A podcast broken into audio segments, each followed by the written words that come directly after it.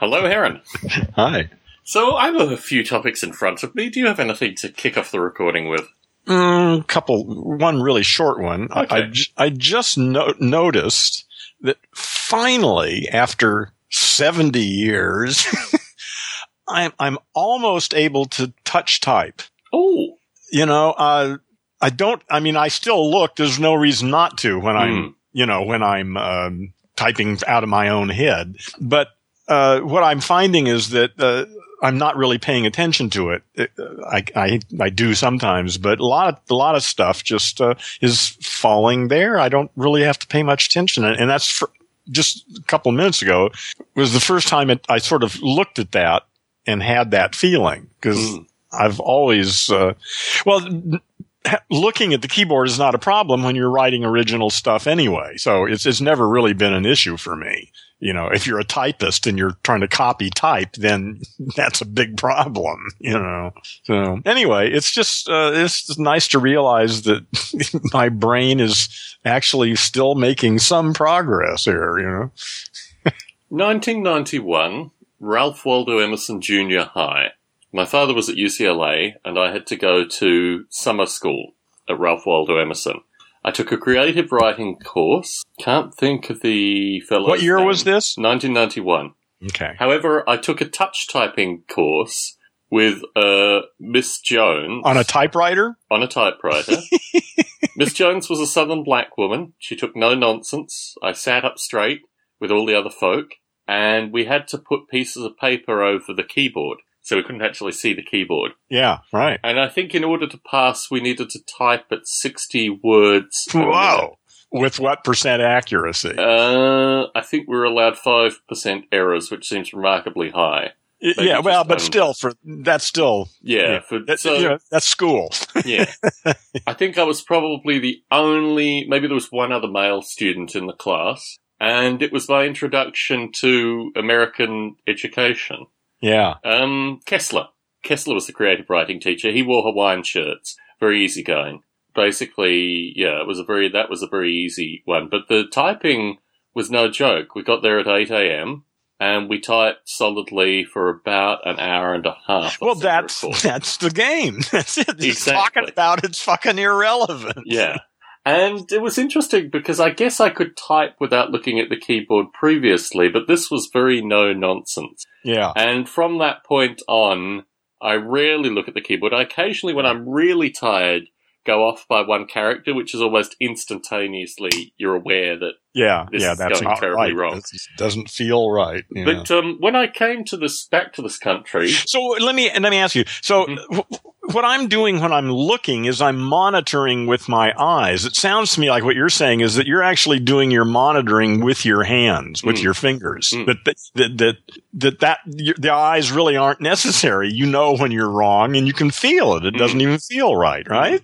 yes, Yeah. for a period of time, I tried typing one-handed and tried to increase my accuracy as well. It was a bit Hmm. more difficult. When I came to this country, software engineers were being paid less than technical writers. And because Las Vegas didn't have a clue, I went into a local job thing for technical writers. And at that time, I was typing comfortably at 100 words a minute and almost, almost Hmm. got to like 110, 120, but my accuracy just wasn't there for me to Yeah. confidently do it. I think I got it to 110 after about three hours. Yeah. See, I've always uh, seen the keyboard as an obstacle Mm.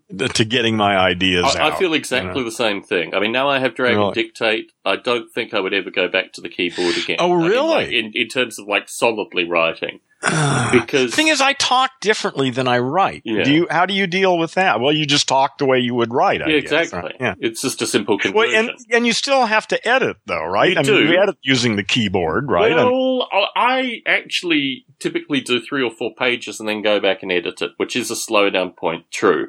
But Yeah. I'd normally have to do that anyway, even if I typed it. no, but what I'm saying is you have to do that with the keyboard, right? Uh, you can use the text editor, but I've had problems with Dragon doing serious editing, and I just use the keyboard. Yeah, I mean. I Yeah. think that would be a better way to do it, probably. Yeah. But you you're talking about speed here in terms of what you do when you talk text is that you give yourself a broad outline that you're working to. You go back, you might fill in some of the details. but it's just a completely different experience. You know, you're right. I'm struggling with this. I mean, I've got to put some stuff out. Yeah. You know, and uh, and that means uh, PDFs basically hmm and video, but Mhm. you know, at least PDFs. Yeah. And I'm, you know, it's just always been a struggle for me. Uh, I say, it's easy when I get in front of a group of people to just talk and interact and, and follow the thread, you know, Yeah. but when I have to sort of lay it out there, uh, I'm still, still really stuck at that point, you Yeah. know? So writing, reading, speaking, and hearing. Certainly. It's an hmm. important thing, though. I mean, I think the written word, I mean, you and I have lamented it at various points in our conversations, but I think there's still a group of people that utilize the written word, and in particular, although we may talk a little bit more in condescending fashion associated with the broader media, and some very curious things have come out in the news this week. I didn't even have them in my notes, but there was a case where a fellow who I guess was a senior in high school strangled to death his girlfriend and then portrayed this that this was rough sex had at the prom. And that was his like explanation in the media, which the media covered, which I found absolutely astonishing. Well, well, he's just saying what happened. Well, you know, but the nature of these things is you'd need to be, inc- and he might be incredibly stupid, but you need to be incredibly stupid to suffocate someone. Well, maybe he was incredibly inebriated as well. Well, yeah, all Yeah. sorts of things. Turned on, uh, drunk, on drugs, Yeah. stupid. You know, What's fucking language name? monkey. You know? Arbuckle, but he was drunk and he basically suffocated the woman, like by falling on her. Strangled her. You Yeah. mean? Yeah. Okay. Not. I mean, suffocation implies something a little No, bit. no, no, different. no, no, no, no. He fell on her. He was a big fat actor, and he fell on her, and she couldn't get. Oh, from oh, under he didn't actually like strangle No, her. no. Fatty Arbuckle was just inebriated, fell on top of her, and she suffocated. This guy actually. Put She his- was so what? Too drunk to. I don't know. It was, you know, we're talking 1930s here, but you know, This, but oh. this kid who did it, you know, in the past week. Well, no, that's what I'm asking. This kid, the same thing you're saying. Is Well, no, no, no. He strangled strangled her. He put his hands around her throat during Yeah. sex and and killed her. Well, that what does that have to do with falling on somebody? I'm talking about the act. The, the other example that I gave was Ah. a fatty Arbuckle. Okay, all right, all right. Yeah, I I'm, understand. I'm trying to find previous accounts of strangulation or Ah. suffocation, and that the Well, one. well, there one, there's a big difference there, though. I mean, that True. intention has something to do with this it. is where it gets very interesting. Now, there's a lot of there's a lot of suggestion in the media that strangulation is part of a new. Well, I mean, every every you know ten or twenty years, there's a new strangulation fetish that is, is spoken about. yeah, well, David Carradine or the, one of those actors. The INXS guy. Yeah, you know, there, there's several people apparently uh, Yeah. are into that. Yeah. But they're all with ropes. They're actually like Yeah, hanging yeah. themselves. well, versus- yeah, well, when you're doing it, well, yeah, I guess there's a lot of options in that game. certainly, yeah, And, and and doing it to yourself, of course, is very different than doing it to somebody else. yes, That's not Yeah. quite the same. It's an interesting defense, really. That oh, That I was, was just defense? experimenting. No, that's his defense. This is what he's running with in That- the media. Okay, that's their story. I mean, that, I wouldn't call that a, that's an admission of guilt. That's Well, an explanation. It's curious that the media even runs with this nonsense, but obviously it's a self. Well, that's your story. So you, you gotta, that's your story. Yes. Do you have another topic this evening? Um, you mentioned, uh, a movie called Dear Zachary. Yes, Yeah. And, and I'm not quite sure what, why you recommended that. because And- I think it's the most overly and curiously narrated documentary ever. I had to force myself to watch it the first time. And uh, the second time, about a year and a half later, I went back to see if I had a similar reaction. Uh-huh. I'm assuming you've watched it. yeah. Yeah. Well, it's just, it's like a home movie, you know? But I guess without. I mean, I guess I didn't expect much, so I, Yes. I just found it. You know, it's a you know it's a it's a good senior year documentary. You know, it was no, it's not really a, a a documentary. I mean, it was it was it started out. I mean, if you believe him, Yeah. as something for the kid. Uh, you know, which which I can resonate with. You know, doing that so you know you can give this kid at least your impression of who his father was. You know, that's Well, this is very interesting because I guess my perspective is the level of criminality and the level of danger in these circumstances. I mean, I'm very like danger sensitive, and when certain circumstances have come before me, my immediate response is to tell those around me that these are things that need to be points of concern. Mm-hmm. Most yeah, of the yeah. time, these You're talking about physical danger. yeah, I'm Yeah. talking and and also circumstantial danger. What does that mean? Well, my spiritual advisor's grandmother died in very direct circumstances, but leading up to her death, my perspective was that this was a situation of early onset dementia. And rather than viewing these things in terms of offensive things of, ah, grandma's doing this against us and this kind of thing, No, she's nuts. We got to take care of her. Exactly. yeah. And unfortunately, that narrative kind of fell on deaf ears, and what happened happened. Uh, okay. but yeah. my perspective is that uh, unless you see the danger of putting a, a newborn in the company of someone who has, Uh, beyond a reasonable doubt, this will be Yeah. another theme, yeah. uh, clearly killed the child's father. oh, I know. Yeah, that's all a, a bit beyond me. It was know. more than a bit beyond me because Yeah. my perspective was you can't have the narrative that the grandparents are socially responsible people together with the fact that they're placating their son's murderer who also has possession, custody of the grandchild. Yeah, the whole the whole thing is, is very hard. I, I sort of gave up trying to make sense out of any of that shit because the whole thing is just. I, I mean, I, I don't know whether it's just uh, the way the story is told, whether someone else telling the story would make it all pretty clear what actually was going on. Hmm. You know, I think it was um, pretty clear what was going on. My concern was that the narrator. well, yeah, but you can't believe anything that guy No, no, no, I, I disbelieved everything he said because what he was saying and what was going on were completely different to my perspective. I mean, the whole no- notion that these grandparents were doing a responsible thing through the way that they behaved here struck me as beyond surreal. Well, uh, yeah, see, that's interesting. That's just sort of what I expect f- with language monkeys. What the fuck do you expect, man? what I- planet are you from? Clearly not this one. Right. I, I mean, you know, listen, you and I both have divorced ourselves somewhat from that, but, yes. but you got to really get over it. It's not that I'm, it's not that I'm on something. It's that this is the job before us. This is what, I'm not going to argue. Okay. I'm not going to argue. I'm not Yeah. in the business of arguing that point. yeah. I guess okay. my yeah. general sense is that Well, see, I wasn't disappointed by the film for Mm. just for that because I really, I very seldom, ex- well, I never expect it to be worth anything, really. yeah, My experience is most of the time everything is bullshit. yeah, Occasionally I'm wrong, yeah, you know? yeah. And this one, I, I thought, uh, well, I took him at his word that he started it anyway a- as a Mm. project for the kid. Hmm. Uh, you know, I have, but I mean, I gave him that much, Hmm. and that sort of well changes everything. You know, I mean, about what the what it is. You know, it's not an objective view of anything. It's just you know, and then as it ch- changed, well, and again, the whole thing about the legality of it and why why that woman had that kid to begin Hmm. with, you know, or whether. Well, you know, I just don't know. The whole thing is very strange, Hmm. for sure. Have you ever known anyone who was murdered? Yeah. It is a very curious thing associated with the intentionality behind that.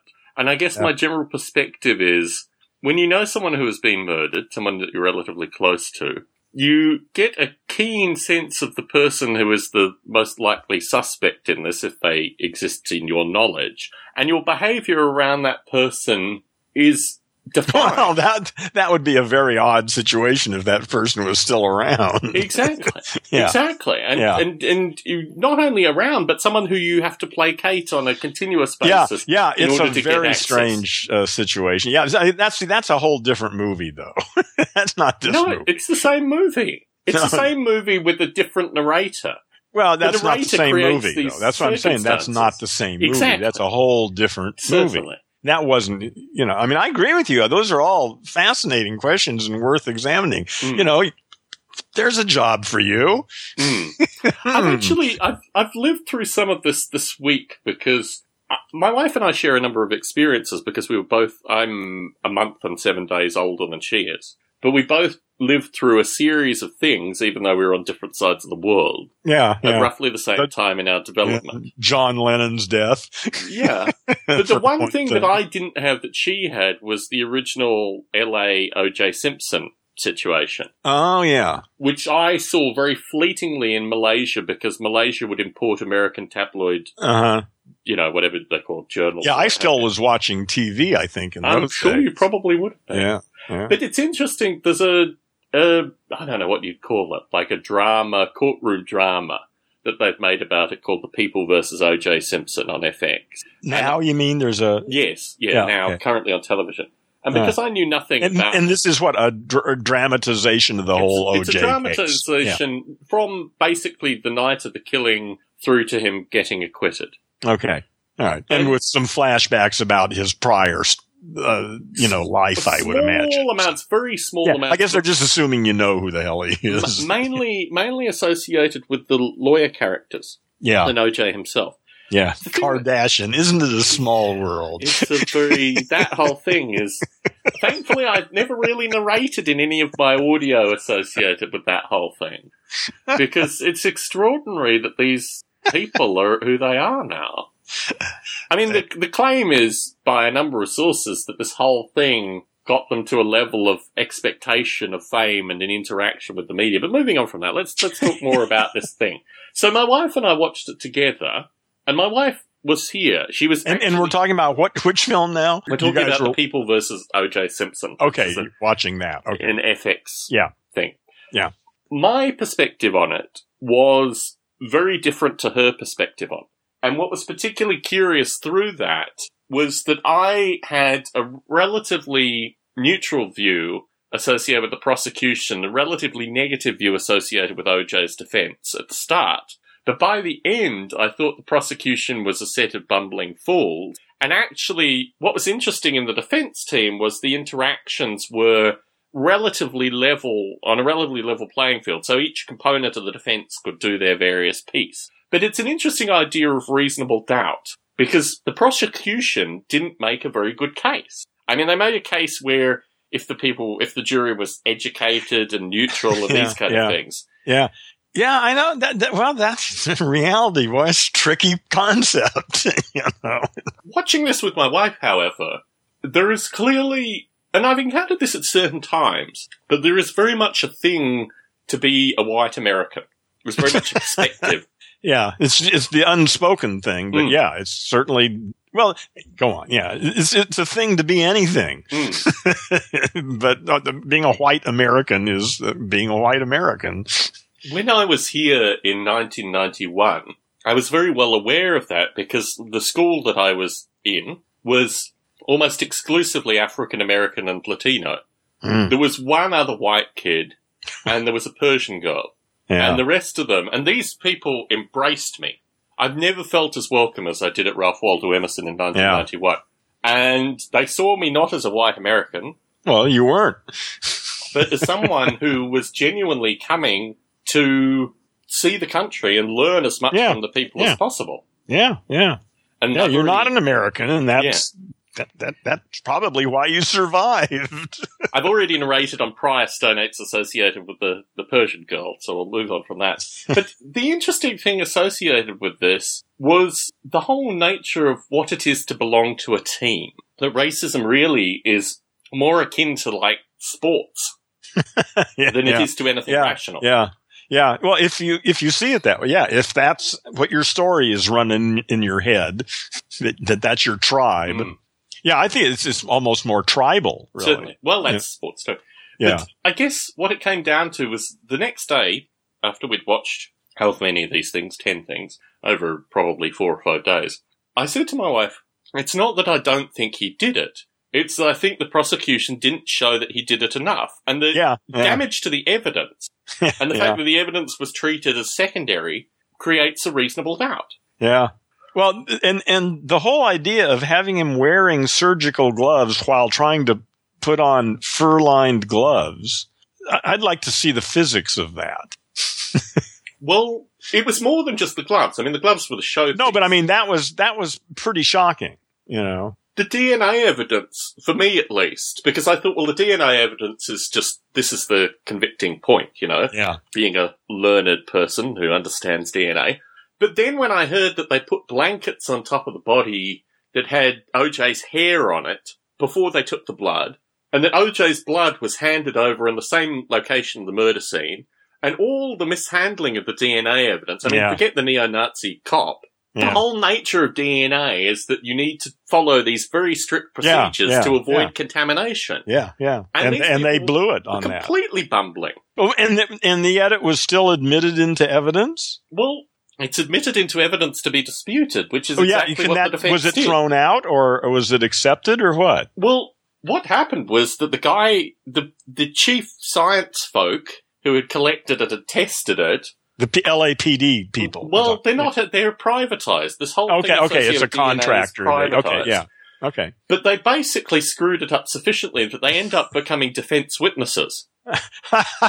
So there's all this kind of Okay, curious. all right. So that's that's a serious problem you got Yes. there. Yeah, Yeah. you got a serious problem. There were here. three rungs of serious problems. The first was Yeah, associated. all of which is irrelevant because everybody knows he did it. Well, the first serious problem, for me at least, was the DNA evidence. The racist cop who refused to answer whether or not he'd planted evidence, pretty major problem. The glove malarkey was more curious, and there's a variety of different factors associated with that.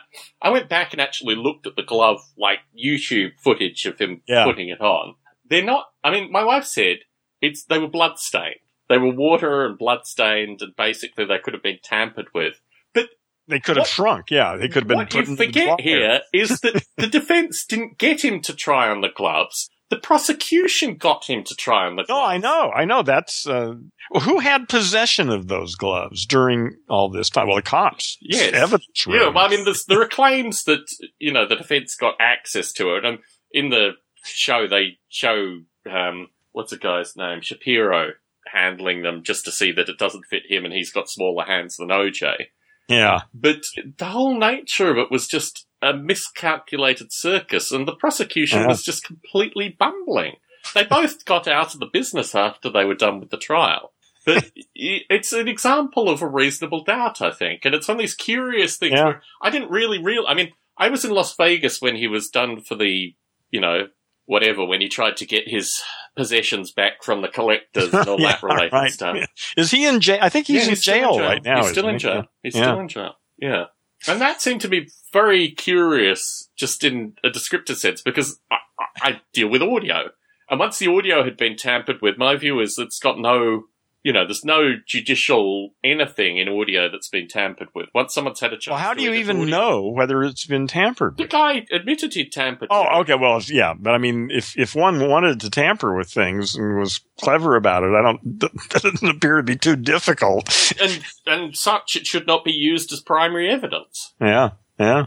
Anyway. Well, that, yeah, those are well, but even but photographs. I mean, that's the thing is, you can't really trust anything. Yes. You know, I mean, Photoshop changed the whole world. But this was audio that was owned and edited by a hostile party that didn't want any criminal charges brought against them, but it basically organized the whole thing. it was a very, very curious set of circumstances. What's the word for that? Provenance. yes, yes. Anyway, do you have another topic for us? Oh, what, what topic were we just doing? We were talking about Dear Zachary and the fact that you saw it and yes. Yeah, yeah. Yeah, I just was surprised because I didn't have a negative reaction at all, but I went in not really expecting, Yes. you know, much of anything anyway. Yeah. And, and I thought, you know, and I sort of accepted his story that he set out to make a thing for the kid so he'd know who his father was. Yeah, And I don't thought- have an objection to that part. I just think that a narration in particular. well, no, I'm just saying is that that sort of set the stage Yeah. for my attitude toward it. to be sympathetic to Yeah, you know, and then and it, it came as a shock to find that the rest of the story. the end, Yeah. you know, it didn't quite work out Yeah, that, you know. yeah. Yeah, yeah, it's a fascinating story, but um, I yeah, I didn't see it as a piece of investigative journalism. No, that's. I don't think that was the intention. My, No, that's exactly Yeah. the point. It, it wasn't at all. It started off as Mm. something completely different and then turned into whatever the hell it is. Well, the whole thing was. I mean, even the start of it is rather curious. But uh, yeah, I guess. Well, but this is all editing. I mean, Yeah. you know, what started, I mean, how it, you know, I mean, that's what we ended up with. Yeah. yeah. No, I, I, uh, like I say, I, I wasn't offended by it, but, uh, it, and I thought it was, like I say, it raised a lot of questions like, why the hell was that lady out? And why did she have Custody. have custody of that Yeah. kid in a murder trial? I mean, what what the hell's going on? yeah. So, but then I started questioning. Well, maybe you know, maybe we don't know the whole story. Maybe this guy's just given us part of the story, and maybe she really wasn't guilty. You know, maybe this is all his this guy's story. I didn't know that in the beginning either. So, you know, I'm thinking, well, you know, I don't know. But That's the thing. The the fact they never explained anything like that. Um, I think it was pretty well explained that she had actually killed the guy. Oh no, I understand that now. No, but but the why she got out and and was able to get custody. If she had been li- actually already been charged with murder, that's the It's, question. it's associated with the border crossing and her time spent in wherever she ended up in Canada. well, whatever that is, judge. that's bullshit. Yeah. Like I say, that's that's whatever decision, whatever criteria or justification they had for that, they ought to probably rethink that. Yeah. Know, Well, I think they, they kind of did after the fact. I, it's, I guess it was my perspective that the grandparents, there were clearly a number of missteps that the grandparents made that wasn't in the film. And the kind of narration that was given meant that all that stuff could have been, as you say, ended up on the cutting room floor, wasn't actually part of the documentary as presented. yeah. But yeah, I, I use it as an example where a narration contradicts what I'm seeing. And watching a documentary where the narrator is actually saying things which seem patently opposing what I'm actually viewing. Well, see, I didn't notice that.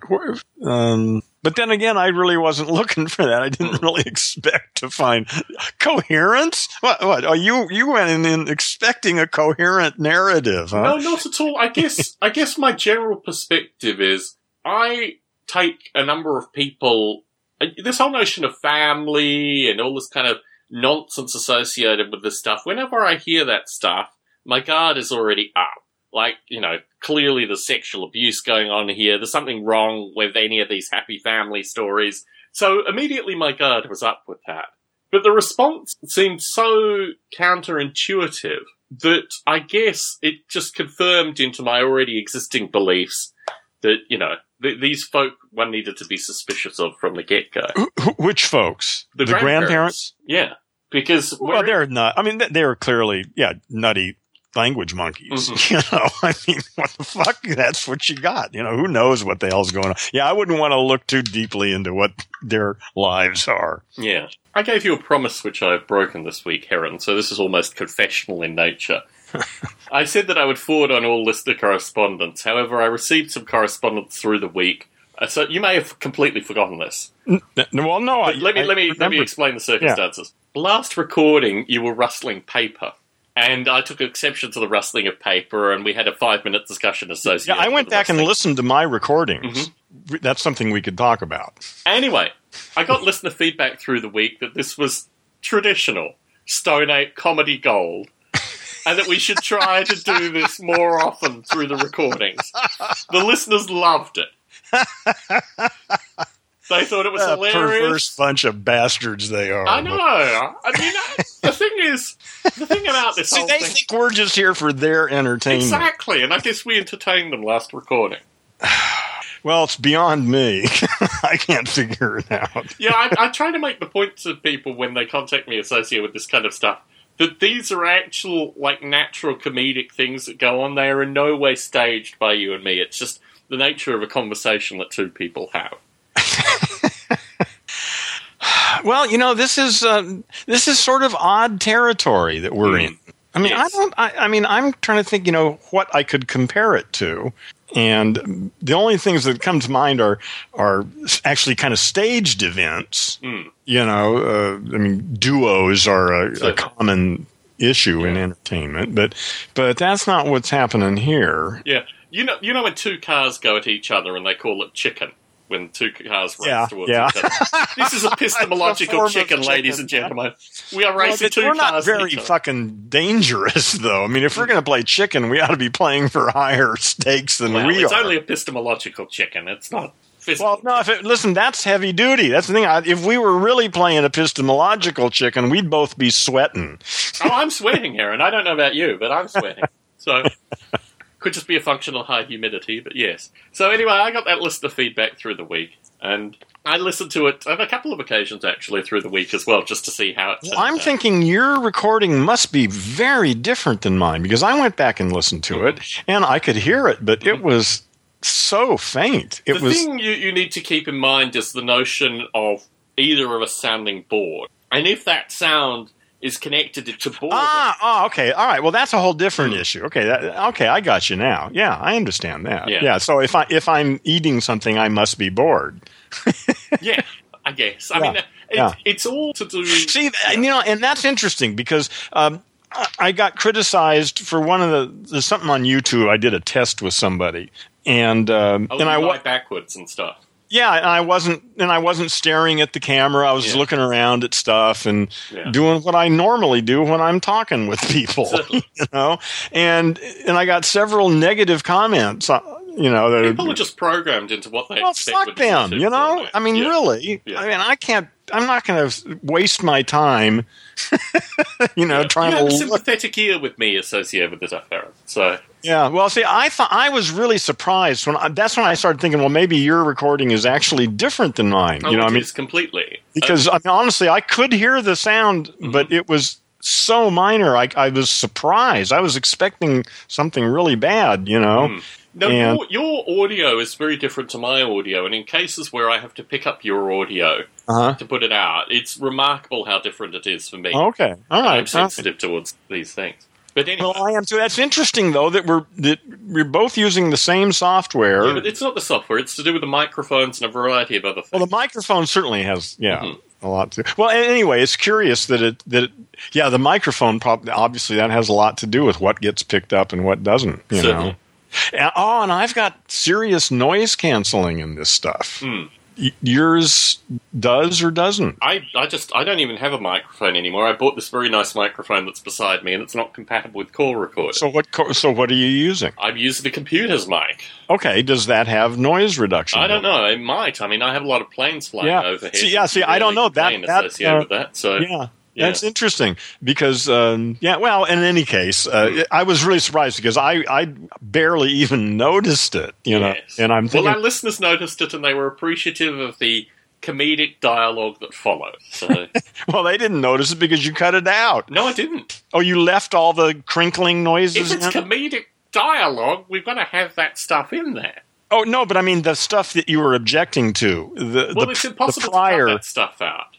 Pardon? Because you're talking normally with the sound of crinkling paper underneath. So I can't, oh, okay. I can't right. selectively edit out a part of your space. No, no, I, I see. You can't. No, you could only do it if it yeah. was when. Well, yeah, it was during silence. That's right. Yes. Yeah. Anyway.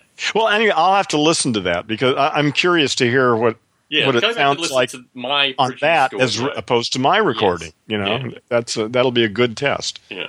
So I think also we talked last time, we talked about this periodically, the benefit of saying things out loud.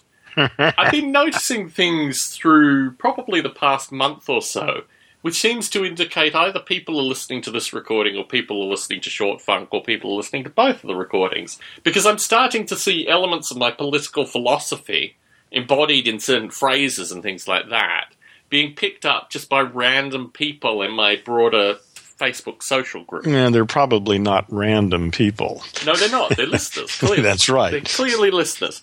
And I think, and there are listeners who have a certain sympathy with your exactly. positions. Yes. And what I find particularly curious is that I've been saying this kind of crap for years. You've helped me very much in terms of focusing it. But the importance of not being timid, not being concerned that you might offend people. Oh, yeah, kind of yeah I should be pretty good at that. well, actually, it's interesting how timid you are associated with certain things and social things, but we'll move on from that. Um, what I've been noticing in particular in the past few days, and in part because of what's happened to the Republican Party and how immensely fragile that whole thing is. I mean, when you see how fragile it is, oh, it's you start to realize, well, all it takes is a really slight push. If a few of us get together, give it just a little nudge, then we could start looking at how we could do the same thing to the Democratic Party, and then we could just have. Well, listen, I think, yeah, yeah, I'd be very careful because you're. I think we're, you know, well, you know, I have.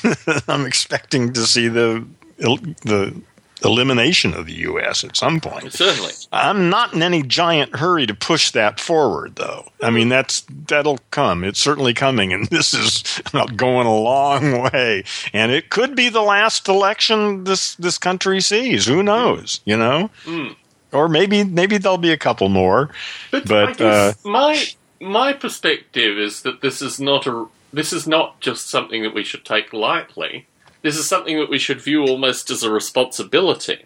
And if you well, this is it, the, yeah. This is as a global citizen, we need Yeah. to be responsible for, for what the fuck's going on. yeah, Yes. but using words to do that, and particularly collect kind of selected words that have that instigate the right people in the right direction, or at least instigate people in a direction, which moves us towards you know what you and I have discussed periodically. What's you know, I was I was just looking at this very same thing, and I still think there's only one thing that's going to save us, and that's a, a sort of um, what's the word, a critical mass of humans waking up from the trance of language. yeah. You know, I mean, I don't see any, uh, you know, just convincing them to switch to a new philosophy that they believe just like they believe their old Yes, bullshit. belief is yeah, You know, it, that's got to go. yeah, You know, I mean, that's the trend, and, and that's and that's relatively simple to state and conceive. You know, it's not not that hard, really. certainly. But I think that that may not be enough, but it certainly is necessary. It may not be sufficient, but without that, uh, we're just going to continue to you know to fuck up. At some point, occasionally, it's quite permissible, I would say, to just reflect to how loudly a certain part of the establishment seems to be crying and claiming that it's all wrong and something has gone afoul in the way their belief systems and all this other kind of curious stuff. I felt a little bit like that. Wait a minute, who are you talking about? I'm talking about the GOP here. Okay. Oh, I mean the the the, the uh, people who aren't involved in this circus, standing on the side and going, "Jesus Christ, what the fuck happened to the No, I Republican think- Party?" Well, this is interesting because actually, what I would consider is it's the Republican Party establishment not understanding that that this thing is. Oh, that their moving- time is over. Yes.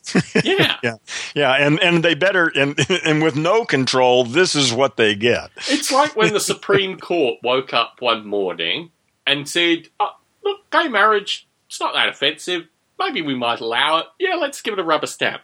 First time in recorded history I've ever woken up in this country and thought, Jesus, that Supreme Court actually does reasonable things. The next day they were back on pipelines and things like Yeah, that. yeah, you know. Well, listen, this is a generational thing. This is going to take forty The response- years. The response from the establishment, where the Supreme Court had just enacted all their racist vitriol from the get go, their response was really curious because normally I'm in that circumstance, just observing these things. and think, "Oh, They will never think like me. And I guess that's what I'm seeing here. And I really, really look forward to the being a similar experience with the Democrats because my view is Well, it's not almost. that I mean, it's not happening- quite that far. I mean, Hillary and what's his Bernie are Sanders. pretty good. they're op- straw you know. people. They're straw people between. There's nothing. There's nothing. yeah. No, but there, it's not straw. The people that are respond, the stuff they're saying, you know, especially Sanders. You know, it doesn't make any difference who he really is, anyways. But the stuff he's saying resonates with a lot of people. who don't actually understand what he What says. of course not. But Yeah. that's not really important in this game Yeah. anyway. Really, who Well, the fuck cares who the is- president Yeah. is? Yeah, no, my perspective is that these people would better be mobilised using their energies to understand that no president can do what Sanders oh, claims. oh yeah, because yeah. the whole No, system we need to create a new world. We need to- intrinsically corrupt. yeah. And all the mental energy that's working towards Sanders being a deity like leader that will come Oh, down and no, solve America's no. problems. Unfortunately, that's the belief system of a majority of Sanders Yeah. folk. And my perspective is that's worse than useless from the kinds of things that interest Well, me. Who Because knows? these Listen, there's nobody out there who's in the slightest bit sane. You know, I mean, they're all fucking crazy as hell as far as I can see. So I don't know. You know, we'll just, it's going to be fascinating to watch this, this, this thing develop and see what happens, you know. Mm-hmm. And whoever gets elected, someone will probably kill him within a month anyways. Yes. My wife has a quilting group that are women in their 60s, 70s, 80s, and occasionally a couple in their 90s. And I went to a birthday party of a woman who was turning 60. There's a gentleman who's at these parties who's supposed to be, you know, the radical husband of one of the women, and he is always ending up by himself, talking to himself. And at all of these parties, I end up being near him because I guess that's my role as well. And we had a kind of strange interaction where I cemented the fact that he was no longer the most weird of the husbands, and he just needed to find his position as, you know, w- w- spending more time with the husbands that are trying to make an extra thousand dollars a month by selling car insurance, and that's the group that he should be with because I'm now the new political radical of this social Ah, group, and he good. just needs to move on. So yes, Congratulations. Very Do curious. you get a special name tag or something for that? Um, well, I pointed you ought to make to one my, up and wear I it. pointed out to my wife, we are going somewhere in a short amount of time, which we'll be back from, and I'll talk about when we get back. But part of that is buying uh, travel because the restrictions associated with the fluids that you can travel with are getting even more elaborate per year. So you need to go to the prescribed pharmacist and get the allowed travel items, which you know are in special see-through containers. One a pack that I bought had Old Spice body wash, which I have never encountered in my life and would certainly not take to the UK. So I took it out through the week and started using it, and I pointed out to my wife this bizarre musty smell that I now ca- carried on me, based on this, was exactly the same smell as this fellow who previously had been the strangest and most politically outspoken husband, and he wore this Old Spice stuff as well. The response from my spiritual advisor was um, uh, cryptic, to say the least. Uh, but yeah, it, so I, I, I know that when I'm in the social circle, I will not wear Old Spice, so the blind elderly ladies and gentlemen do not avoid me thinking that I'm this other guy. Uh, in any case, so through the week, I've been pondering what this 20 years of Noble Ape thing is about because I have like three quarters finished projects and I'm starting this Noble Ape server that I'm working on through the, the later hours when I start typing off one key on the keyboard and you know I really should be doing other things. And what I'm finding about this, because I'm I'm literally rewriting Noble Ape. I mean, part of this Noble Ape server is taking it to a different language. I'm writing it Yeah. in two languages now, which is different to the original language it was written in, Yeah. which means I need to distill. Oh, yeah, the- you, yeah, yeah, yeah. Well, this is a great opportunity, though. Yeah. well, it's all about these kids today because these kids today don't use the language that Noble Ape was originally written in, and I've got to move it to these other languages that's hot, they're hot and sexy, and these kids today are using.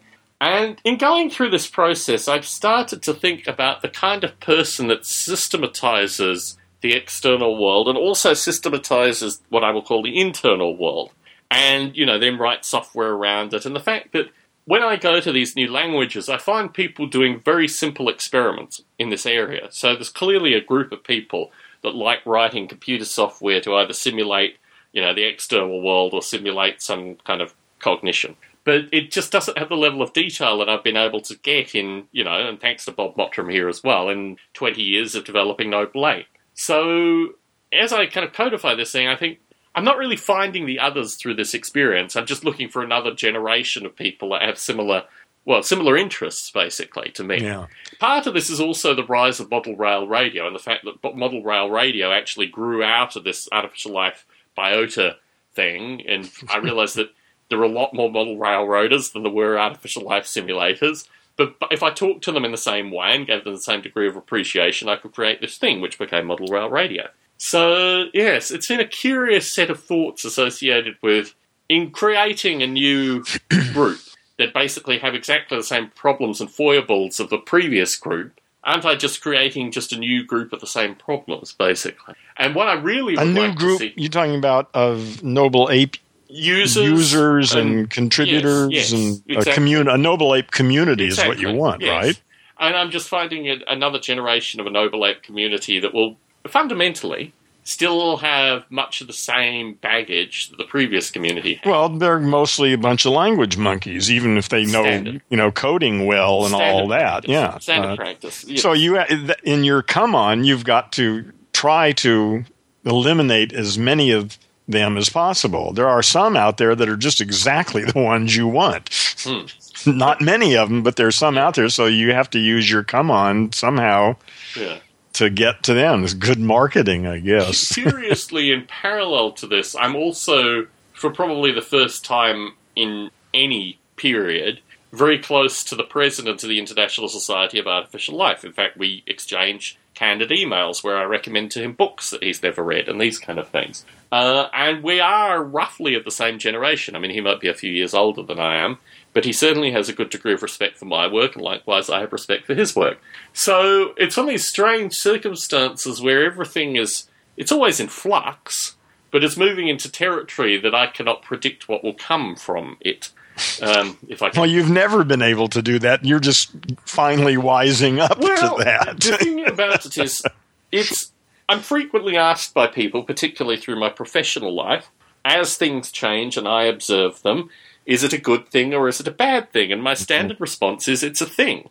That's right. You know? Yeah. Depends on what your Well, specific you never know going into are. anything what anything's going to be. All you know is that you are contributing in some way to some degree of change, Yeah, and something's going to happen here. hopefully enough of your DNA will be on it to quote again Mr. Simpson that um you know you'll have a a means of at least trying to navigate through it in a slightly better way than if you had no contributive interaction. But um it is an interesting thing just to occasionally take a step back from, particularly if you invest a lot of time and energy in something, and just think, what more? Because when I got my first publicity associated with Noble Ape, serious publicity in 1999, I'd done a series of things leading into that to make sure that, you know, some of the publicity worked in a way where I could at least work with it. And I find that in my professional life as well, I constantly leave myself little things. My grandfather did it too. After he passed away, I found a series of handwritten notes that he had left for me.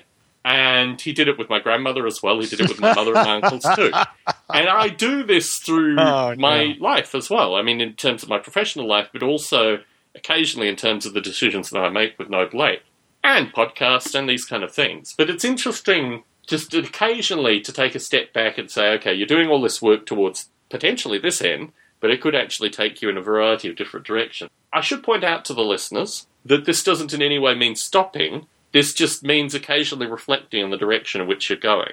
And certainly, I've gotten a lot of feedback because I talked about doing video blogging or vlogging this year, and I started and I got some footage together, and then I took more footage of me actually recording and realized that this would basically just scare small children. This wasn't really any like visual benefit. Well, get your get a puppet yeah, you no, know, that's what I should do. like Beany and Cecil, or you know that Cecil Yeah. the seasick Yeah, sea yeah, serpent. Get yeah. some video of him. and Use that. Well, I was thinking of using my cats. I mean, when I had a Persian Ah, there you cat, go, it would have been yeah. very easy. And in fact, as we speak, yeah, the backyard footage of the feral cats. Yeah, no. I, all I need is a couple more cameras, and I've got a, you know, screw David Attenborough. I've got Yeah, a, yeah, you yeah. You've got a, a, a yeah, real habitat there. there. Yeah, Yeah. yeah, So yeah. Well, that's you know, I'm, this is the same issue or the same issue, but I mean, I'm I'm look. I mean, I have to produce something.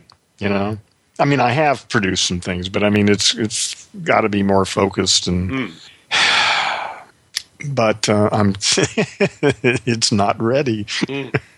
I went back to my music this week because I've had about three weeks where I haven't really been part of that, mainly through work. And I realised that I'm actually much closer to producing something than, you know, I feel when I'm away from it. Yeah, And a large part of it is I've got most of the song, in terms of lyrics, pretty well half written. And some of it I need to go back and re edit. But I could put something out with just a little bit more time. And interestingly enough, I'm not going to be at WWDC this year, which is the Mhm. first time in the past three years. So I have effectively. this is the Apple. This is the one. Apple thing right? Yeah, okay. because there have been some time conflicts and what have you. It's an interesting time because I have a period of time, not necessarily off because I'll still be working. A WWDC is all video now anyway. Actually, being there physically is a detriment because you can't actually consume all the information that you want. So no, you get that later. You just Yeah. go there for the people. well, WWDC for me is more like a sensory experience of living in San Francisco for a week. And for at least two out of three of the WWDCs I've attended, I've been involved with some major work related project, which has cut down the amount of time that I'm actually at WWDC. It Yeah. saddens me because there's a lot of youthful wonder. They try every year to get people to go to WWDC for the first time. Just Yeah. because there's an amazing sense of wonder in the first time folk. Yeah, And they're always from, you know, Bolivia or Venezuela or, you know, Luxembourg or they're always like eclectic folks from different parts of the world that are coming for the first time to Yeah, have. that would liven up the atmosphere considerably. Well, it's yeah. interesting. It's just because I had an experience last weekend where I met the fellow who first brought me into Apple for a day. And I met him at the local train club, actually. And I stuck my hand out and I, you know, shook his hand and I said, you know, I'm Tom Barbalet. You organised my first day at Apple in 1998. And he seemed, I mean, I don't necessarily want to narrate this too heavily, but he was clearly just cognitively exhausted. and he pointed out actually that this week is his last week at Apple, he's, he leaves Apple as of today. And I thought to myself, that's an extraordinary length of time. And I know people like that have retired from Apple. And you just think this is a lifetime, basically, that this person has invested in this company. yeah. How old is he now? He, well, he's got to be in his mid to late 60s. Yeah, okay. He's so younger than you. Yeah, okay. However, he's had a very, very different life than you have and in terms of the level of cognitive, I mean, this fellow, prior to working at Apple, worked on missile systems that were used in the first Gulf War. uh-huh. And he's one of the. In coding, there's a notion of optimization, which becomes less important with Yeah. languages. But at the time, he could do binary optimization like I'd never seen anyone do like Yeah, he's a very talented yeah, guy. he, he didn't need to write things down and then do simplifications. He did it all in his head. yeah, yeah. And his life has been helping third party developers actually get through coding on Apple's, you know, various operating systems. He also was a mixed mode magic scientist, which is someone that took the 68000 processor, which the original all the original Macs were, and made the code run on the PowerPC. Which is pretty bloody smart as well. I mean, he has Yeah, all these. yeah, no, he's you know, he's obviously got that side of it down pretty good. Yeah. but But of course, it's probably changed a lot since then too. without question. But he's been there up until Yeah. today. Oh, that's right. He's been Yeah. right along with it all along. Yeah. Okay. Yeah. So it was very strange to see because I when I saw him immediately I thought it's this guy. I'm intentionally not using his name, ladies and gentlemen. And I said to you know, there was another fruit factory guy there and I said, Is that so and so? And he said, Yes, interesting. You know. I met him again when I came back in two thousand, but when my So you brother- didn't talk to him? Oh, I shook his hand and said a couple of words, but it was Oh. clear I was a bit taken aback by. I don't know. I guess I just don't see frailty in people, and particularly not engineering. I mean, I do. You know, I work with Yeah. people that have certain elements of frailty in their personalities. But this guy was a cognitive powerhouse last time I interacted with him. I Okay. mean, And, he was yeah, okay, eccentric. yeah. That's But, you that's know, yeah. That's eccentric. Yeah. Yeah. But I was just like, and he, it wasn't clear whether he recognised me or not. But then I thought, there's no importance in him recognising yeah, me. yeah, yeah. he There's nobody this with- home anyway. well, no, he probably did this with hundreds of people. I mean, the fact that he doesn't. Yeah. Anyway, I went back and had a meal with him in 2000. When I went, when I was back here with my brother in 2009, I tried to arrange a get together with him and the fellow who basically had been the main dynamo at Apple representing Noble Ape, who has since gone on through a series of different startups after leaving Apple. Um, seems to be genuinely happy, but it's back to software engineering after you know years of being you know senior management, you know junior vice president kind of person. Uh, and this fellow didn't turn up at that meal. I ended up spending it all with this evangelist guy who'd, who'd been working with Noble Ape. I was a bit sad that I didn't see him then, but now you know I've also worked with other people. In fact, my wife is very close. She has a quilting friend whose husband is a former mixed mode magic guy as well, who's a little bit younger. In fact, I'm friends with him on Facebook. I was friends with this other guy on Facebook, but I unfriended him a while back because he just didn't post anything on Facebook. It wasn't wasn't there. But yeah, it was an interesting experience just to see because it also puts my life in context in some regard. I mean, 1998 was the what was I say? 1999. When did I come out here? 1998 when I first came out here. It's an awfully long time ago, really. Yeah, I mean, you think about it now, so Yeah. com- coming up on 20 years. Yeah, well, just yeah, just shy. And to think that, and it was really an instrumental turning point in my life. I mean, this was a point where I, I came here with the belief that the streets would be paved with gold.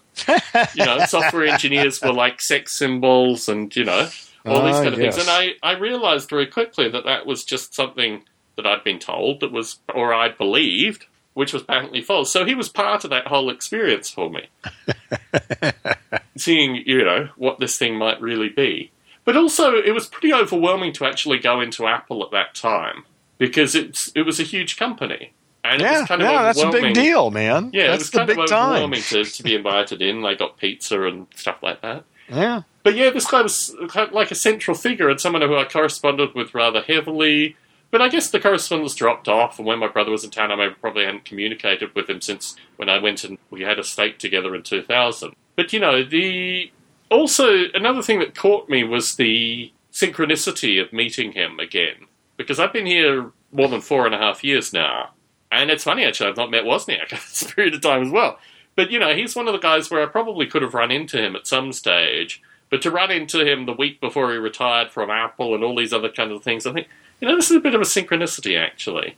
And I probably should appreciate that part of it as well. But yeah, I don't know how we got here.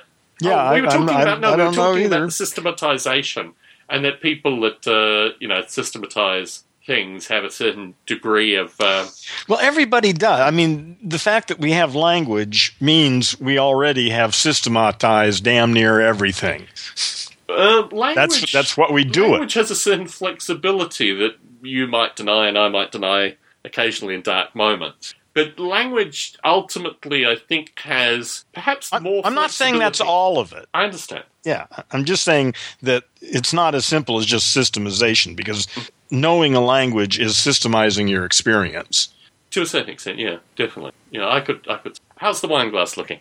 Oh, pretty good. You know, uh, you're so fascinating that. Uh, no, no, that's not it. I'm talking so much I don't have time to drink. That's it. Exactly. That's it. Exactly. I'm going to be meeting a lot of Noble Ape listeners in the next few weeks, which is actually kind of overwhelming when I sit and think about it, just talking to you. How many are there? Uh, I'm going to be meeting at least four, potentially five. Stone Ape. Oh, four, regular six. Stone Ape listeners in Regular. Stone Ape Yeah. listeners. Cool. Including, in fact, five out of six of these people I've never met previously. Yeah. Are you going to all get together at once, or No, it's going to do them one at impossible. a time? It's impossible to do that because they're spread out over over the UK. well, no, it's not impossible. They just all have to agree to meet someplace. Yeah. Well, I'm doing the walking in this circumstance. okay. All right. Uh, but yes, I, I will have a number of Stone Ape listeners probably either posted on Facebook or at least to discuss in our next recording, yeah. including Bob Mottram, who worked Oh, on yeah. Noble Ape for an extraordinary length of time, but also Joe the drummer and Tim Yeah. and uh, Andy Dixon. Yeah, a variety of folk actually that have, have picked up this thing. It's very strange that there's a small overlap with the model rail fraternity, but they are very distinctly different groups. I mean, for example, Joe and Tim, who I'm meeting up with in London, strictly via email. I had to pick the place that we were eating and make a booking for it and do these all all these kind of organisational things because it was just you know I said I was going to be in London in these set dates and then the conversation just died. I mean, I said I was going to be in London maybe in the evening. The conversation just died. So I just made a booking for a restaurant, and they're both turning up. Yeah, that's yeah. The model You wanna rail get it radio done, are do it. completely Yeah. different. They're like, you're going to be here then, terrific. We've got this club thing going on, and you're going to arrive at this train station at this Yeah. time, and we'll do all this stuff, and it's all very much organised. Yeah, well, of course, you haven't got a clue who these people are. My wife said, actually. you're, you know, so you're gonna you're gonna find out. You know, Yes. Ah, you're braver than I am. oh, you're going to throw yourself in the gunfire here. No, no, no, you don't have to. You can, Yeah. but you certainly don't have to. Well, I guess I choose to in these circumstances. Yes, you do. Yeah, It's really very strange that there are actually carbon organisms listening to this stuff, and you know, uh, some of them are exercising, some of them are on some kind of transport as they listen to this stuff, and it's just fascinating that you can push air particles out and people. Yeah, it is a, an amazing universe. you know, I mean, yeah, Yeah. And it's also really interesting as well because I found through YouTube people that are starting podcasting hmm and they have mixed expectations. I mean, I have very mid range views associated with this media, but it's also something that continues to surprise me and delight me in many ways. That what we do here actually makes some degree of benefit to a few people. Yeah, you know, it doesn't make any difference how many really. The, the fact is, Mm. It's fun for me anyway to do it, and uh, and I know that there's a some percentage of uh, language monkeys out there, um, you know, are thinking a lot of the same things that you and I are thinking about and yeah. wondering about, and or actually not, and that we add some surprise and interest to their general, or that too. Yeah, well, for whatever, some people resonate with this, you know, for whatever reason, and yeah. and a lot of people, this isn't for everybody, but you know, there are people out there who resonate with this shit that we're doing. I yes. It sort of amazes me. Yes. I mean, really, the library, you can get this in so much more concentrated form if you just read a few books, you well, know. It's hard to find the right books, actually. Yeah. Well, That's you can go to my difficulty. website and look at my bibliography. That's a good place to start. I don't know. Some of those seem a little dry for the kind of minds that I want. Well, to no, there's a bunch of different kinds of things. There. I'm just saying there's a list you can start with, and you, yes. you know some of them might be. You know, I know Science and Sanity is not for most people. Yes, but Alan, anybody can deal with Alan Watts. Yes, that was his whole shtick, really, wasn't it? Pretty much, yeah, yeah. yeah. He was. God, it was, it's just so simple. yes, I've um, my podcasting room, which had historically been my library, but I boxed up most of it and moved it to our attic. I haven't been in for a few weeks actually. I went in there and it just the smell alone was just wonderful. and it has maybe I don't know a tenth, maybe a twentieth of my books still in there. But I like the books that are there, and my view is that you know it's amazing that you can reduce something down to a tenth and still have. It's yeah. a bit like DNA, you know. You take a cell, you cut it into many different pieces, and you still, even in the smallest part, you still seem to have the recreative DNA within it. And I'm certainly finding that with the books that have been left in my library, primarily because they're they're too big and too heavy and too non-standard for the boxes that I was. I wish I could get rid of the remaining books I have. I would love to have them yes. all on my iPad. Well, that's the interesting part, really, isn't it? That I went through that process, and actually, I have I have a vast quantity now of PDFs of a lot of my books because I actually yeah. went out and started looking for them. It's and just well, it's just the whole experience of reading itself yeah. is just so much more pleasurable on an iPad than the it is with I, an actual book. Yeah, you know? I, am to and from. For that. me, the thing, the thing that I like about it is that it's it's so easy to get things quickly. Well, it's yeah. just everything about there's eh, there's nothing about. I mean, it's easier on the eyes. Just that it looks better. You know. Well, that's uh, that's enough right there. It looks better than a lot print. of the PDFs that I have have been scanned by people, so they don't always fit into that category. Oh well, then yeah, well that's no, that's a, a special issue. I, everything I read is fine, and and it's just it's a pleasure I mean, just yeah. visually, it's a pleasure and easy to read. You know, smaller yeah. type, and it's it's just amazing. It's, it's an amazing difference. So, I mean, that's good enough. Plus, you got the dictionary, and you can copy text and paste it into Facebook, and mm. without having to retype it or something. Yeah, again, you know? scan pages don't give that to you, but you do you do get the same motive. Uh, sense as you go through the pages. Well, it's just, well, it's, yeah, I don't know. It's just, I, am completely sold on reading on the iPad. I do buy books occasionally if I can't locate anything that'll work on my iPad, then hmm. I'll buy a paper book, but uh, rarely now.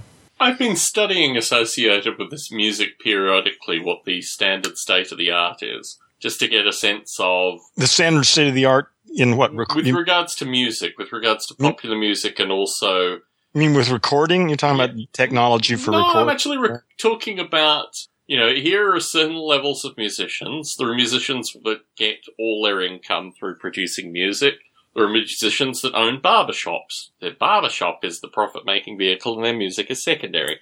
All yeah. these kinds of things have been factoring in associated with what I need to do in order to produce music that will reach a certain audience. And the thing that strikes me, particularly in the genres that I'm looking to explore, is that there has been a commoditization of music in the past two decades, but really profoundly in the past five years, where you know, I just don't see that, that I can create something in any parallel because the stuff that's coming out currently is really like it's not imaginative. It's not musically imaginative. And it almost makes me concerned because if you show imagination, maybe it might be like such a great delta compared to what's out there. Why don't you just make music that you want to make because you like it? Well, I've done that historically, and historically I've released it in, you know, podcast themes and a variety of different Yeah. vehicles. I guess I'm interested in, as you are associated with your, your short-term experience and camming, I'm interested in seeing if there is another way that I could make a, a you know, an Oh, yeah. income that if Yeah. I wanted to change my profession, I could change my profession. And I think that's a very different process than Oh yeah, that's completely releasing a CD thing. Yeah, when I was, yeah. you know, 19 and No, 20. no, if you want to make a make a living at it, Well, I want to see you- if how difficult to- it is to, you know, do it sufficiently that yeah. you could do concerts. yeah, whether or not you can make that work, Yeah. like you know, Yeah. yeah, yeah, same approach to model rail radio. Yeah, except it's distinctly different because Well, no, it's just a different audience, but I, I have no illusion associated with making money through model rail radio. I mean, what's interesting actually. no, but the idea of narrowcasting, of, of finding an audience for Certainly. a particular thing yeah. and attracting that audience, and in this case, the there could be monetary. Uh, yeah, the model rail thing is. So, well, let, let me give you a point in fact here. We Yeah. had a fellow who has, I think, one of the more popular YouTube channels associated with model railroading. It has about 20,000 subscribers, so not huge, but still one of the more popular ones. And the magazine, Model Railroader, has courted the gentleman to both produce promotional content for their magazine and also, like, really work with them. And he's now taking that on, not as a full-time profession, but at least as something that gives him, you know, part-time revenue. Uh, and he's very candid with me. I mean, he's very candid when he calls Yeah, into the show. he's got a about gig going, Yeah. and uh, yeah, he's doing it with some integrity, probably. And It's, it's uh, old media yeah. versus new media. yeah, But I mean, I certainly don't fault him in any way, and I'm very, no, you know, very interested. if somebody's in willing to pay him, yes, you know, Yeah. well, shit, yeah, what, that's what you get. yeah. It is interesting because I think the writing's been on the wall for that particular publication since I started doing model rail radio. In fact, we apex through their their reader base probably in the second or third year that I did model rail radio. We broke the ninety thousand mark, and it's and their readership has just you know gone through. Well, they've just died off quite Yeah. literally. And um, Well, everything is online now, especially, I mean, yeah, the whole model railroad thing, industry has been transformed Yeah. by computer industry, hasn't it? I mean, that's Without essential now, Yeah. isn't it? yeah, yeah. Yeah. I mean, what, you probably control it all with your iPhone, I would imagine. Certainly. Yeah. Finally, after, in fact, Yeah. our, our list, we have a listener, David Reese, who is a primary contributor to that phenomena associated with control through the iPhone. Yeah. So, yes, um, it's all very, it's all very curious. Yeah. Yeah. And, uh, I can't see how, particularly because the way I formed Model Rail Radio, that it could ever produce any form, well, not living income for me, unfortunately. Well, And- you know, you don't have to close the door to that. You just Yeah. don't see how that could happen right now. But Well, I don't think it's no. I mean, I could see how it could happen, and it couldn't happen in any meaningful sense. Uh, well, nothing Music- that you can conceive of right music is different, though. I mean, music is actually. Well, and plus you're formulating it now, so it's not you're Yeah. not dealing with something that's already in place. yeah, yeah. And the images and the you know all these kind of things, I think, is all very important now. It's no longer just associated with music at all. Well, it's a whole new world for the music industry. Yeah. I mean, it's uh, it's over for the old companies. They're Yeah. still around, I guess, but I don't know for how much longer or what they do. Or well, what are you up on that? I mean, I guess there were what four or five major Yep. record companies. Yes. They're all still in business. Well, the chip no, the chip packet dude who came on and ate chips through the first half made the point with that with Apple Music that what you're trying to do is actually get people to play your song through Apple Music multiple times. That's the model. So it's not it's actually pay per play, and what you want is people coming back to either favorite songs that they have of yours. Or in the case of an album format, listening through to an album a few It's, times. it's not about downloading MP3s. no, that that that whole model's no longer it anymore. So is so basically you, you're just paying for access to their library. it's pay to play. Yeah. Okay. So, and how much does it cost to play? Is it per well, second it's- or it's- per no, no, song no. or? So I pay. What if I want to listen to the fourth movement of the Ninth Symphony by. Beethoven? very easily? Really? Okay. Yeah. No, Apple Music is a pretty interesting service actually. I think it's either twelve. I think it's for us it's fifteen dollars a month because I get my membership and my wife's Yeah. membership together, and that's actually And that gives you access to basically all the music in the world. About probably about eighty five percent of the music in the world. Wow. For 15 bucks a month. Yeah, yeah, Yeah, see, I've got uh, uh, the, all this shit on hard drives. I know. you know, yeah, it, it, that's silly. Obviously, it, it just should all be there in the cloud for Yeah. all of us. Yeah, Yeah, and it is there. Yeah. I mean, what's not there is quite curious. But well, that's the thing is we got to get the rest of it up there. well, mostly it's the artists that don't want it up there. I mean, they're a group of artists that are just living very much in the past. Well, fuck them then. yeah, Who is it? It's just probably some heavy metal band, no, right? Prince. Prince is a is a good example of someone who hadn't Oh, really? translated to yeah. Oh, interesting. Well, yeah, you look. Well, that's the whole thing. Is you this new paradigm? There is no control. You got control over what you put out. Exactly. No, that's that's, about that's it. Exactly it. And really, it, it produces. I mean, this is this is again returning to my original point here. If you listen to what people are putting out currently, who are mid-range musicians, who probably earn you know less than I earn, then the quality that they're putting out is not particularly high. They just put out volume. Well, you know, and it's different too. What can you mean by musicians? I mean, there are a lot of people who make stuff in a in a laboratory, but they're not performers. They're not whole stage thing- musicians, and that's a very different thing. You know, What's the people? Let me tell you about my best friend guy.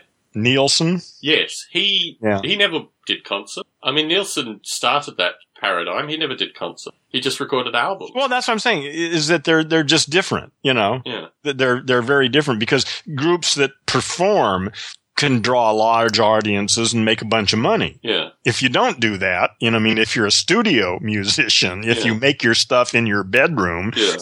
you know, that's a very different environment. in, in point of fact, heavy metal musicians and you know all those folk are typically the largest tourers. I mean, they actually have not only devoted fans but also make small fortunes through touring. So yeah, is that how much of tour? Yeah, touring is. I guess that that's probably not as big a business as it used to be. oh is no it? no no no no no no. no, really. Think about if you're getting two cents a play on Apple Music versus sixty or seventy dollars per person.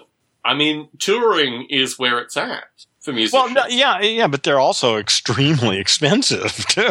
So, Well, relatively speaking, compared to what people yeah. pay. Well, apparently, no. Obviously, someone's Yeah. making some money on it. So, and it's the musicians. But I mean, that's the issue is how many, well, how many tours are going on at any one time in the world? I mean, is this something, I mean, is, are there hundreds of bands that are touring around the world Yeah. or are there four? Uh, there are hundreds of bands that are touring around the world. Really? Okay. Still. Fairly big time stuff, you know. Yeah, Yeah. yeah. Okay. I didn't, I, I didn't know. I mean, some of them collaborate. I most of the concerts I go to are collaborative concerts. But I mean, let's look at the Grateful Dead. The Grateful Dead basically retired for 15 years and then had their last concert ever, and then had their last concert ever, and now are just saying, okay, we're a touring band again.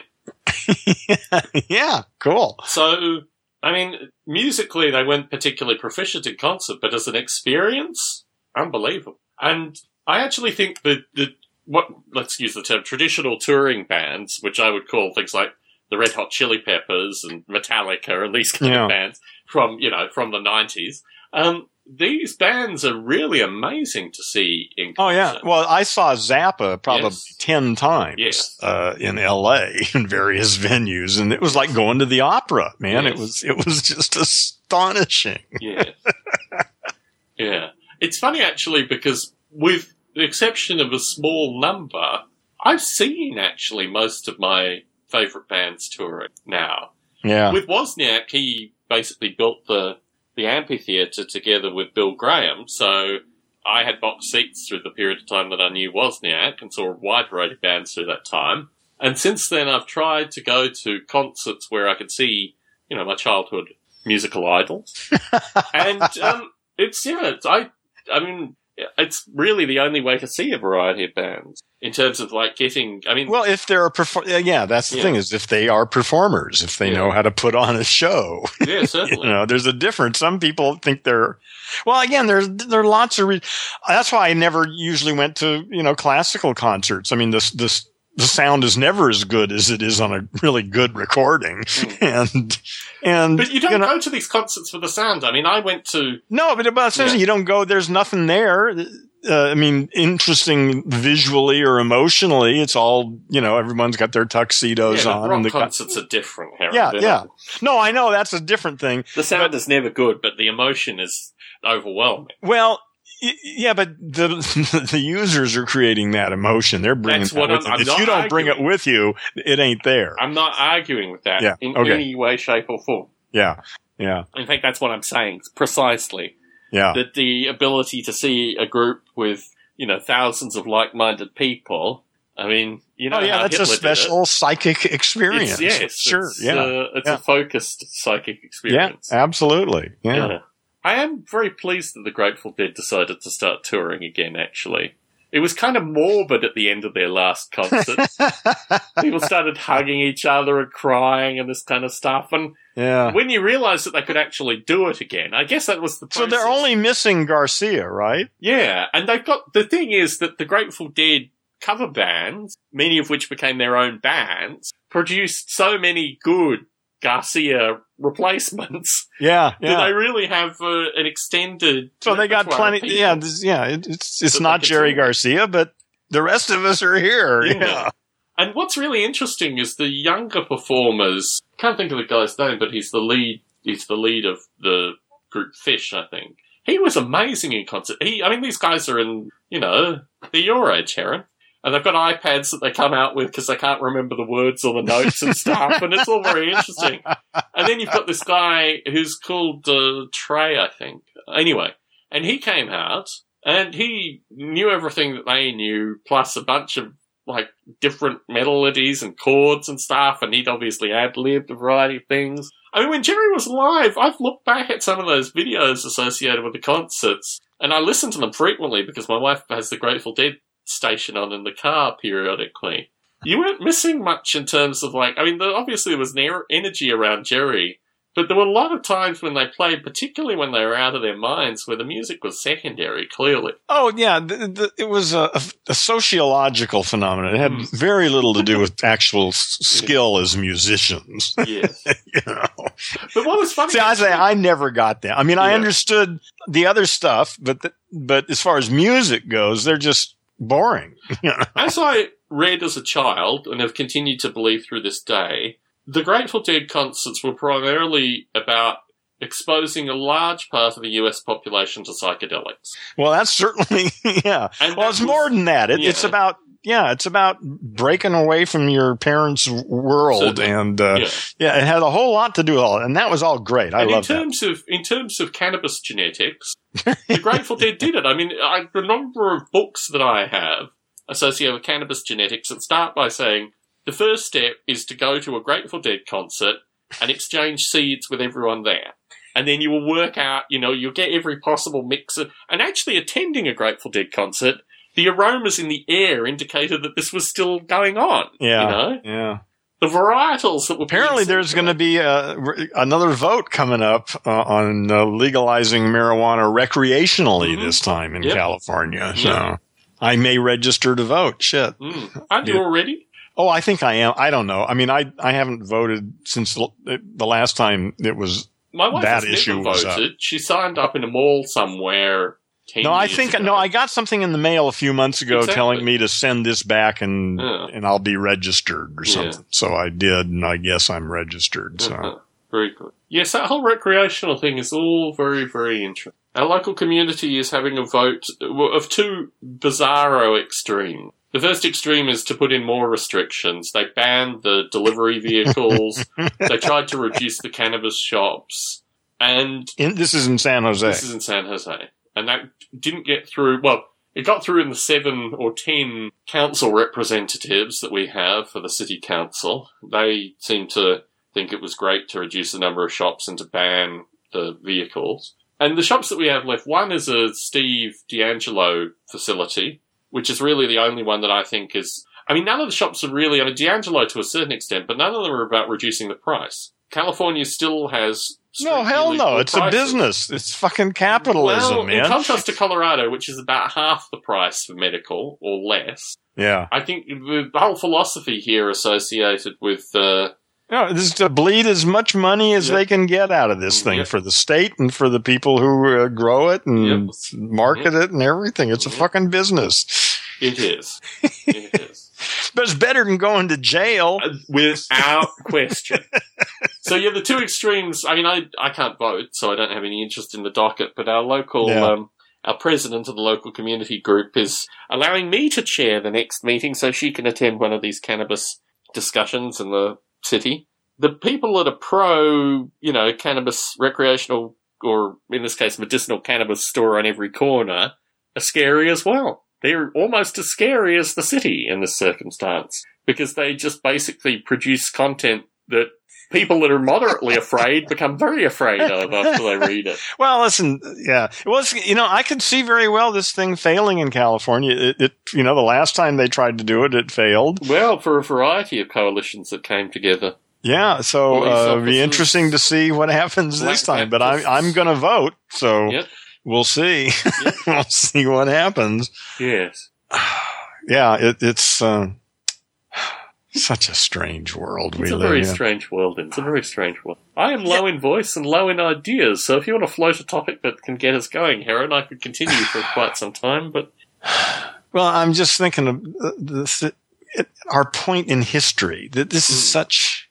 My sense is this really is right at the tipping point. You know, eh, between or that's that's really not a good analogy, but but uh, like in catastrophe theory, when a system reaches a certain level, it breaks up and takes on a, a new form of organization at a higher level, Mm. and and that just seems to me that we're getting so much closer to that now. Hmm. You know, of the the really the the sort of just disintegration of most of our older systems. Hmm. I'm just hoping that it doesn't happen in the next year or two. You Yeah. know, I'm hoping that we, you know it's more gradual and you can see it and begin and take steps as it comes. You know, be, but it it might be faster. I don't know. You know, I mean that's that's if it's slow enough, then if you're paying attention, you can probably accommodate it. But if it if it comes too fast, then man, we're all going to be out swimming. you know. You remember some elements of the 1960s. I mean, my recollection was the political problem that exists currently, although more extreme, also came about in the 1960s, associated with looking like the parties were going to, you know, divide and, you know, Well, things- from from my hippie perspective at the time, it was all about the war. Hmm. You know, what the hell are we doing over there, and why do you want me to go over there? Yeah. But, was- I mean, in the inner cities and amongst the, you know, the thing that scared Hoover was not the war at all, it was the Black Panthers. Yeah, that's yeah, that's that wasn't. I was aware of that, but it wasn't a big part of my being a hippie. Mm. You know, there were black people. I mean, there weren't any issues, but black issues weren't specifically just sort of part of that because the hippie sort of side didn't really think much of those distinctions. Yeah.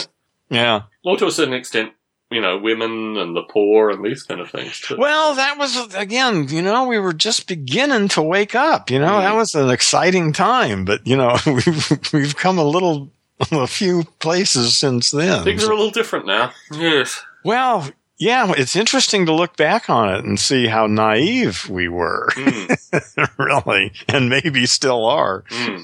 Yeah, the naivety is something certainly that I reflected on heavily in my, you know, younger period. I mean, particularly the ability to read. A friend of my wife's son has just been able to read for, for himself, you know? How? Um, seven, eight, that kind of Mhm. age. Which was about the kind of age that I realized this reading thing was actually really, really dangerous. In a Really? really positive way. That you could take out books on anything and read about them, which meant it was your choice, not your parents' choice what you read.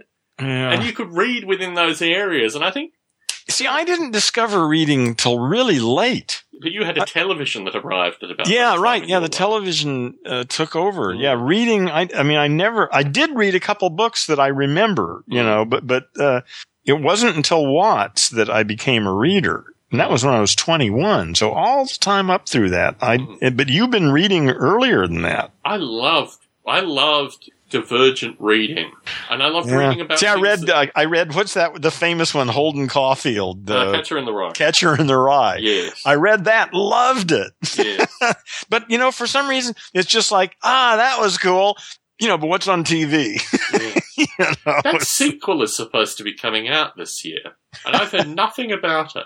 Um, It was revealed Well, in a whatever it is, documentary about live- Salinger that he was going to release the sequel to Catcher in the Rye in 2016. really. I can't imagine. Well, it, it, whatever it is, it'll be sort of antithetical. Well, you'd think that, but he. Well, it'll be interesting to see. us, You know, You he's know? dead, but he might surprise us. He he might. You never know. Well, is so so when is it supposed to be out? Sometime in 2016, I think. Well, I would think that would be a relatively easy thing to verify one way or another on the internet, wouldn't it? One would hope so. But the publishing establishment is a very curious thing. So, Yeah. yeah. Yeah. Yeah. Boy, what I'm trying to think what could you possibly say? I can't imagine anything following that. It's interesting actually because I later than Holden Caulfield, but a book which actually the film inspired me called Last Summer, which was in nineteen came out in nineteen sixty eight or nineteen sixty nine. It was nominated for Academy Award as well. And that is a very much a kind of coming of age that deals explicitly with rape. The sequel deals explicitly with murder, and I didn't think it was quite as good. These kind of books did exist in that period in terms of like, you know, defining Yeah. life moments and what have you. Oh yeah, there was a lot of stuff. No, it wasn't. No, you're right. Uh, there, there was that was an awesome. The early 1960s Hmm. was um, was an amazing period to be around in. I'll tell Mm. you. Yes. But, But um, now, I can, you know, it's, it's just so amazing seeing kids. Gr- I mean, who just don't give an iPad or an iPhone a second thought. mm, You know, who have never known a time when when that kind of uh, information was available. That's that's just mind boggling. Even if they don't use it for the most part, yeah. we need to train them better. but Yeah. wow, There's a certain experience when you read a long form book, which, yeah, there are some films which are pretty amazing to watch. I mean, well, I, reading is a whole different thing. Yeah. It's just a, it's just a, a different thing. yeah. you know and what see i i think it's really important when you're talking about fiction where there's a story that's being told as opposed to nonfiction philosophy or economics or whatever History. those those whatever they're fundamentally different uh, Well, you get, I mean, I, so i would prefer see the thing is i prefer audio files for most fiction mm, I'd rather than reading uh, Dan Brown's whatever the hell book it was. Uh, I listened to it being read by a professional actor who was really good, mm, and it was great. I, w- I never would have read it. yeah. well, my wife and my mother have teamed up on me occasionally saying that my dislike of reading fiction is an anomaly that I need to correct. No, no, no. You need to listen to fiction. You don't want to read it. Well, yeah, I need to consume fiction in some way. It depends on the fiction. There is some good fiction. Read Hmm. uh, Kurt Vonnegut. You've probably read some Kurt Vonnegut.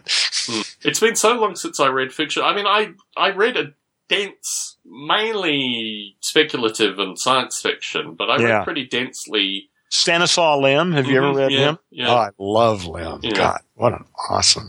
yeah. Yeah, yeah. And I think, I guess, I liked reading dark, near future books as a child because it kind of prepared me for where I am now. Uh, yeah. So, I mean, all that stuff was very important. And in fact, And as a child, you're saying so you're reading this kind of stuff when you were how old? 12, 14. I mean, this is this Yeah, is again yeah. is an ability to read. Returning to the yeah, original point. yeah. Well, it was When not you- just the ability. I had the ability. I didn't do it. Well, exactly. I, I think you actually took of 'em up on yeah. it. and I realized I could read stuff that my parents had never read, which meant that I could have completely different intellectual experience. Nobody made that case to me. If, if someone had made that case, Yeah. maybe I would have uh, I made the case to myself, though. Well, this fuck you. thing.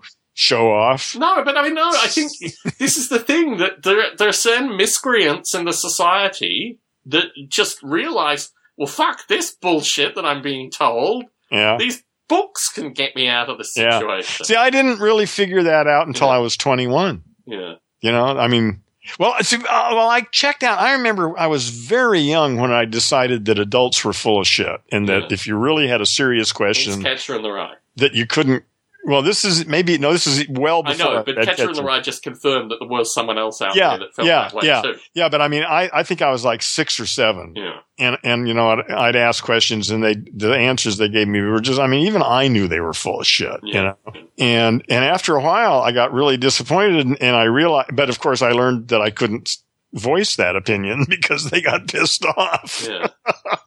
well, they just stopped talking to you. So I just Yeah. learned to shut up. Yeah. Yeah. All those people are now dead, Heron. They don't exist in any meaningful way. Well, you know, God, it's such an amazing Yeah. such an amazing world when you look at all this stuff and and, and try to figure out. I mean, I really, I don't know how I don't believe this stuff, but I mean, it really does seem to me that you know, within certainly within your lifetime, and I'm thinking in the next twenty to thirty years, you know, the the the, the amount of change may just be unfathomably. Yes. Yeah. You know, I live in hope. My my hope is that some of the air particles that I push at least can inspire people to uh, yeah, to yeah. consider what they could do. Well, the thing is, see, that's the thing is this waking up from the trance of language only takes a second. Hmm. You know, and it doesn't take all that much intelligence either, Once really. you've done that, then comes the realization. Well, then that you got the work. Then the work. Then the work the work becomes ava- you know, Yeah. available to you. But without, without, but it's got, it's still got to start from that point. Yeah. You know, and that only takes a second. Yeah. Yeah, you're right. Then the then the real work begins. Well, it's the end of all the old bullshit stuff, Yeah. and, but it's just it, it solves all those problems, but it creates a whole new set of more interesting problems. Yeah. Well, with that, Heron, I think I'm going to conclude this evening. And for our loyal Stone listeners, some will be meeting me, but we are going to be uh, off recordings for a while. Five different locations. I'm meeting a bunch of people who are family members who I've never met previously, who are second and third cousins. Barbelays. Um, yeah, yeah. Oh, They're all on my father's side. Some are on my, um, no, they're all actually, they're all up to Schildkrauts, which is my great, great grandmother's name. There's some sec- third cousins on the Schildkraut line. Uh, but yeah, most of them are Barbelays. They're my grandfather's sister's children. People who are now completely in contact with me through Facebook and all these other things. Some of whom I even have their DNA. like literally in systems to check Yeah. divide and what have you. The listeners, I mentioned Tim, Joe the drummer, uh, Bob Mottram's a Stone Ape listener, Andy Dixon, who posts periodically on the Stone Ape Facebook page. Yeah, I recognize the name. My childhood friend Alex Brooks, who listens to Stone Ape periodically, who I see periodically, and probably a couple of additional folk that I'm just That's great. on now. Yeah. So I'll take whatever photos I can, maybe some video footage, and uh, Yeah. yeah. Bob Mottram I'm seeing for only an hour on his lunch break, um, but that's just the way it fitted together. Yeah. So I'll try to condense as much as possible in that time. And uh, yeah, it's going to be quite amazing. Anyway, Heron, I will talk to you sometime in the future at a prearranged time. And uh, yeah, let's keep it mysterious and interesting. And no doubt I will have plenty of updates for the Yeah, you'll have lots of stories, I'm sure. I'll try to. I'll try to maximize the stories. Okay, I'll talk to you then. Take care. Bye.